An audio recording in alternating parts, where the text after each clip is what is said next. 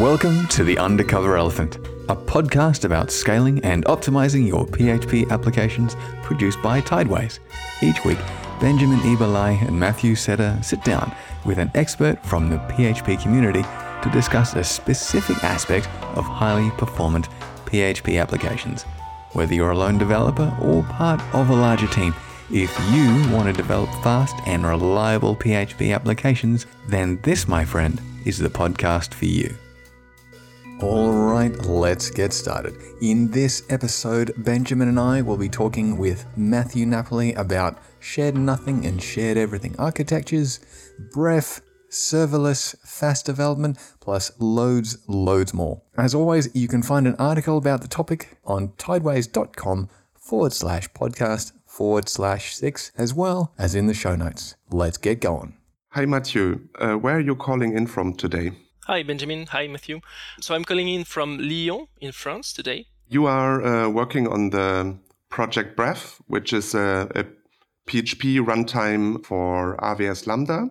And um, that means you are uh, are intimately familiar running P H P in ways that are different to standard architectures. And um, this is a topic that we want to talk about today.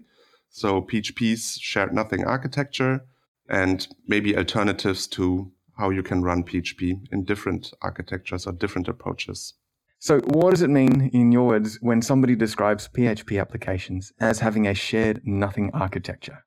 Okay, so a simple answer to that. If we take the context of H T T P applications, like websites, like A P Is, the script that will handle a request will start from scratch every time for every request. And at the end of the request, it will die. So that means that every request is completely isolated from the rest. Nothing is shared between requests, like process memory, like variables. Everything starts from scratch. All right, so this is helpful to to sort of show that. But what would be the, the particular upsides of that architecture versus some other common alternatives?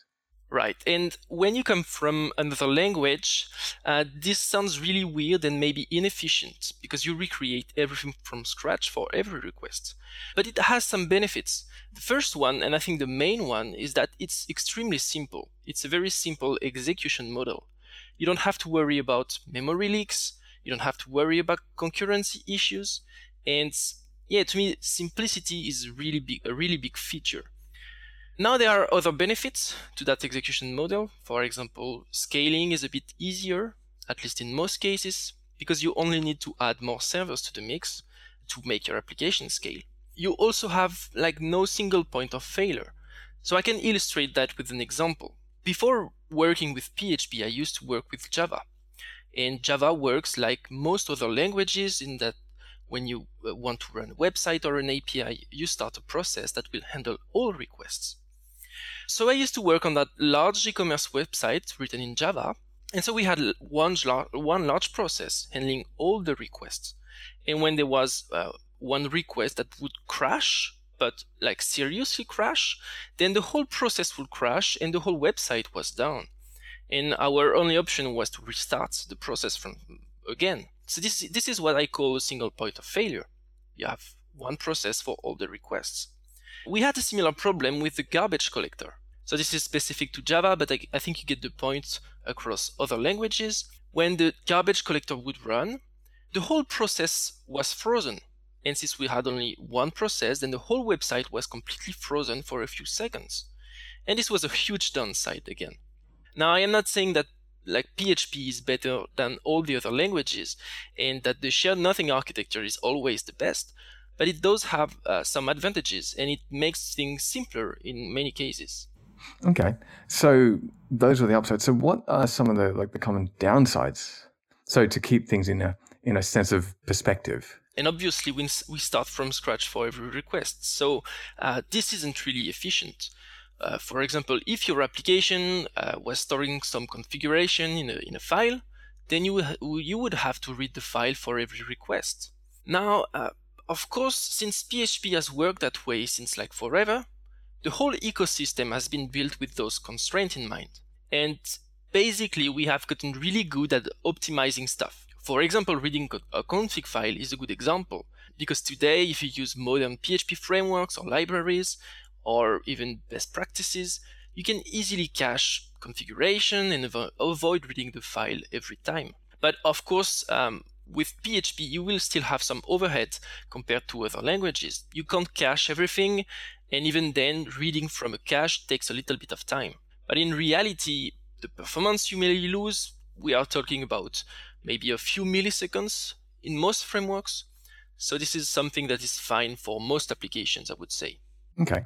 Maybe to sort of round it out a bit, can you sort of give some examples of like, so like the languages that would have like a non uh, shared nothing, what would be sort of what, Java, Node, Ruby, Python, and Go? Or am I sort of being a bit too sort of broad there?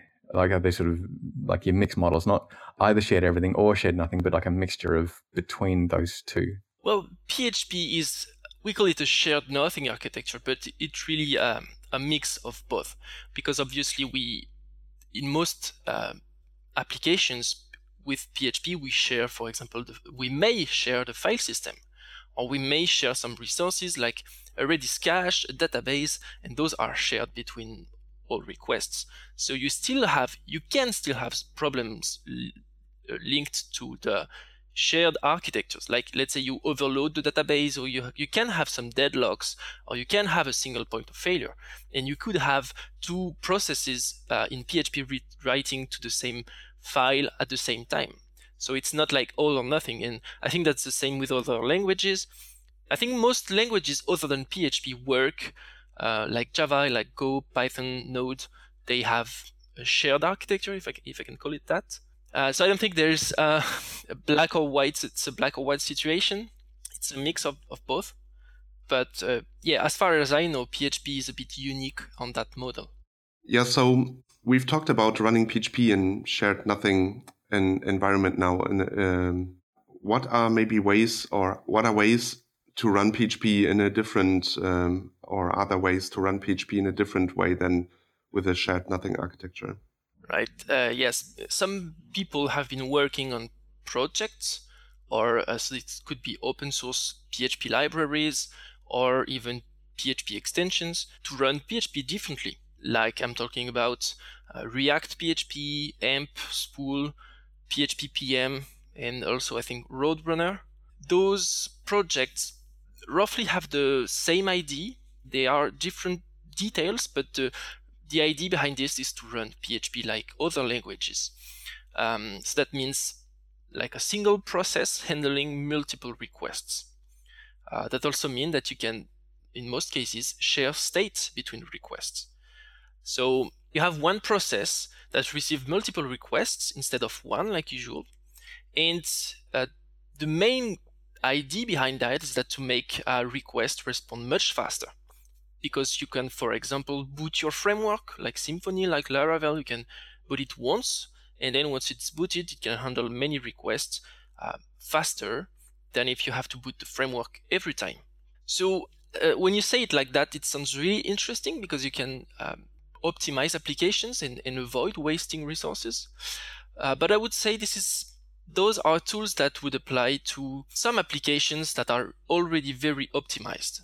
Uh, if you have an application that runs in like ten to maybe fifty milliseconds, then that can be interesting because you can save a few milliseconds, a few tenths of milliseconds. Um, so that can make a difference. But if you have a larger application, if you do some processing, some S Q L queries, you probably will not see a difference. It, I, at least it's my guess. Besides, you said... Um, it probably applies better to applications that are already optimized. Are there particular domains of applications that would lend themselves more to these kinds of projects? Yes, I think this is mostly interesting for A P Is, like real-time A P Is or very uh, like microservices, maybe scenarios when you need where you need to handle a lot of requests and you need to handle them really fast.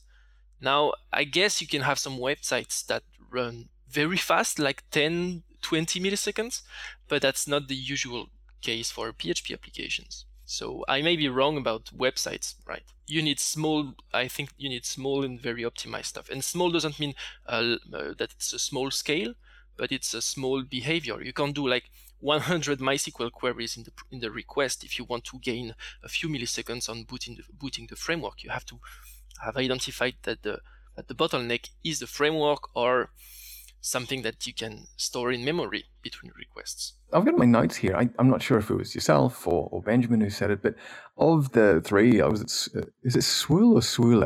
How is that pronounced? I have no idea. I'll call it Swoole then, in my, my Aussie vernacular. Roadrunner and React P H P. I'm saying that Swoole, now I'm getting self-conscious, um, seems to be, was it mainly the most viable because it's used with a lot of success by large companies. Do you, do you have any, uh, some sort of insight or suggestions as to why that m- seems to have gained traction over the other projects? Uh, with the caveat that I actually haven't used either, so I have no experience to, to base my, you know, to, to have more information on. So I I am not sure about what I'm going to say, but from what I understood, Swoole was developed by a Chinese, a large Chinese company that is using the project in production. And I can't remember if this is Alibaba or AliExpress, or I forgot the name, but it's like a large Chinese company with a large uh, website. Maybe you, you know ben- Benjamin? Uh, no, no, actually I don't know. I remember it being a Chinese company, but I, I don't know the um, particulars. So th- they use it for their use case, and they share some uh, numbers on the Swoole website. And um, those are really impressive numbers.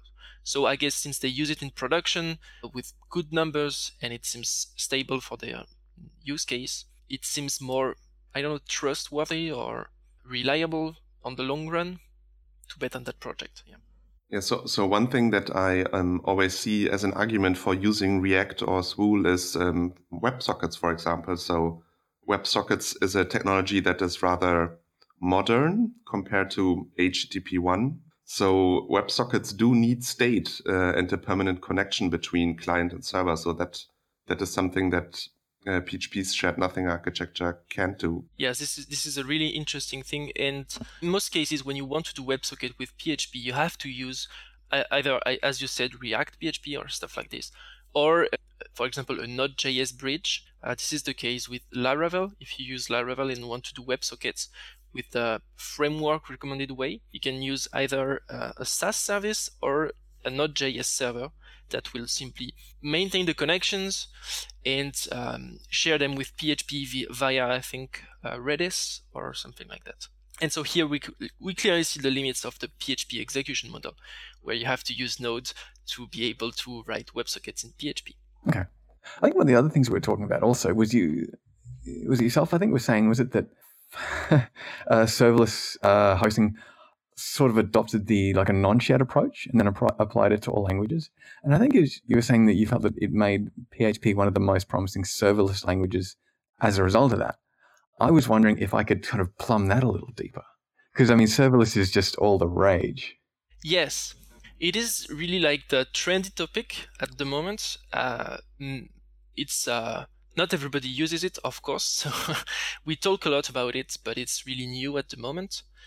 But I think the thing behind that is really interesting, especially when you take a look at it from the P H P point of view. So I will say serverless, but this is more specifically to, uh, this applies more specifically to function as a service, which is a way to run code online without having to deal with servers and maintaining them and everything. So with function as a service, what cloud providers are doing is they took the shared nothing execution model of P H P.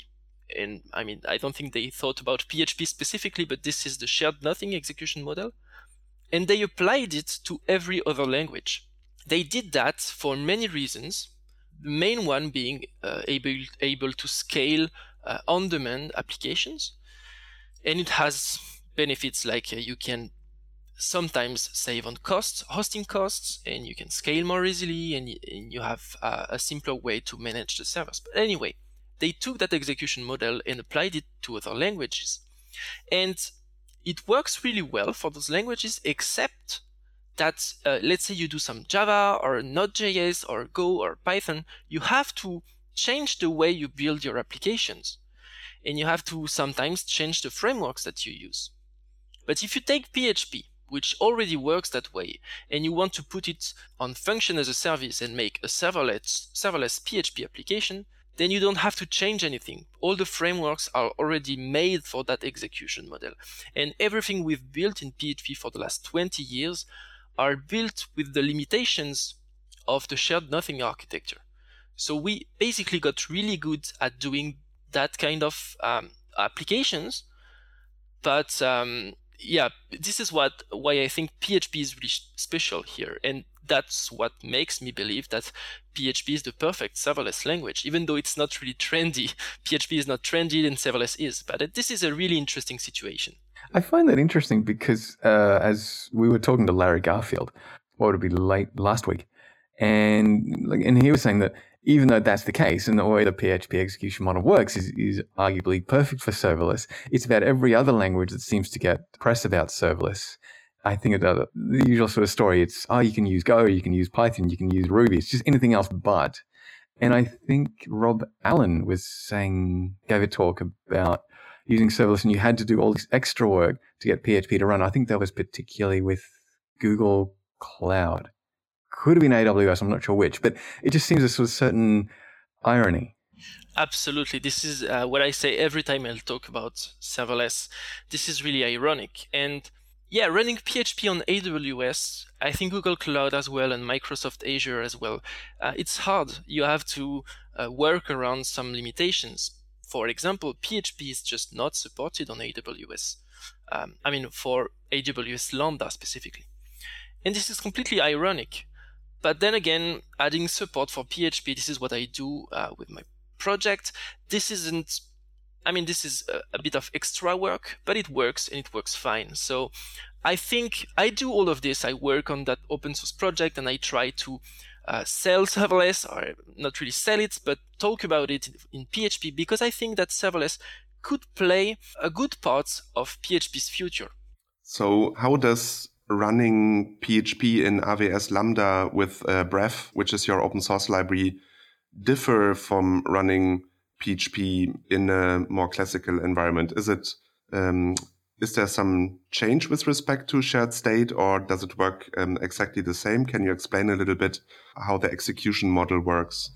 If you take a look at A W S Lambda and, and what we call function as a service, the way code runs on that uh, on those platforms is different from what we are used to. This is called function as a service because basically you write a, a function. So you take your P H P code or your Java JavaScript code and you put it in a function, and then A W S Lambda will invoke that function. And when I say function, it really is a function that takes a, a parameter.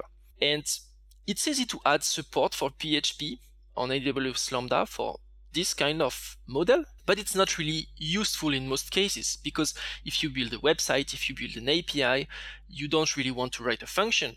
You want to have an index.php called for every request. So what we do with Bref is we build some kind of little bridge that takes what A W S Lambda sends us, which is a, an object that represents the request, and we forward that to P H P F P M. So there's a little bit of, you know, turning an object into a, a fast C G I request. So I had to learn about fast C G I and, and how P H P F P M works. It was really interesting. But the thing is that it just works, and we send that to P H P F P M, and then P H P applications, they just run in P H P F P M just like on any server. And that's, to me, the key of this, is that you take a P H P application, you take Symfony or you take Laravel, and you run that with the same environment, the same global variables, the same, yeah, the same thing as on any server. And that makes porting P H P application to Lambda really easy. And that's, again, really unique to P H P, because all other languages have to have to adapt to the fast uh, way of, those, of doing things. With P H P, we run P H P F P M in there, and it just works.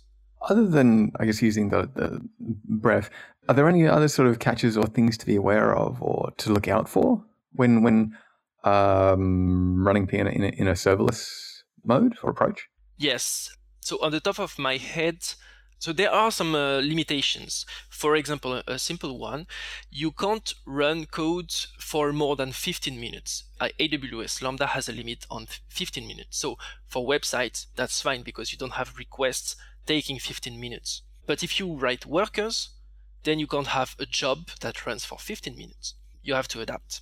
Same with workers. if you use a job queue, you want to change around the way you uh, process messages. You don't want to write a C L I command that will start and poll and ask for messages from the job queue. Uh, that's not the way it works. The way it works is the other way. A W S Lambda will call your function whenever there's a new message in the queue. So this is interesting. You don't have to write the, the command that will poll the queue, but then you have to change a little bit the way the job is processed, because your code is invoked whenever there's a job. And that means, uh, for example, lately I've been working with Symfony Messenger, and before that with Laravel queues. Those two frameworks expect to be polling a queue. And that's not how it works on Lambda. So I'm working on some bridges to make it simple, but it's a little bit, a little bit of a change. There are other limits. Uh, for example, you can't have as much memory as you want. You have to choose a specific amount of memory. You have different kinds of limitations like this. You also need to learn about how A W S Lambda will scale your application, because you could have um, what's called uh, a cold start. If you learn about fast, you probably know what I mean. If you don't, a cold start is when your application will um, will boot a new auto-scaling pod, a new container to handle more requests. It's hard to get into those, those details um, like in a few seconds, but uh, if you want to look into it, have a look for those. Okay, so I guess could I would I be correct in summarizing saying partly there are platform limitations and partly there's like a mindset, a way of appreciating how to write serverless versus, for want of a better term, more traditional P H P application. Yes, it, that's exactly that. Yes. There's just one thing I would like to talk about uh, before finishing. So the question was, I was wondering about, uh, you know, with serverless uh, on, this, on that side, with Swoole and React on the other hand, Uh, should P H P go and stay with the shared nothing architecture? Should P H P go um, like other languages and, and, and share state between requests? I think this is interesting because we are kind of advancing in both directions. But I still think that the shared nothing execution model isn't like dead in the water. We can still make that better.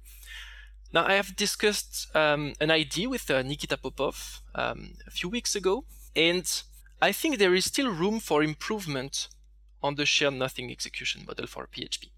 So let me try to explain it uh, as clear as I can.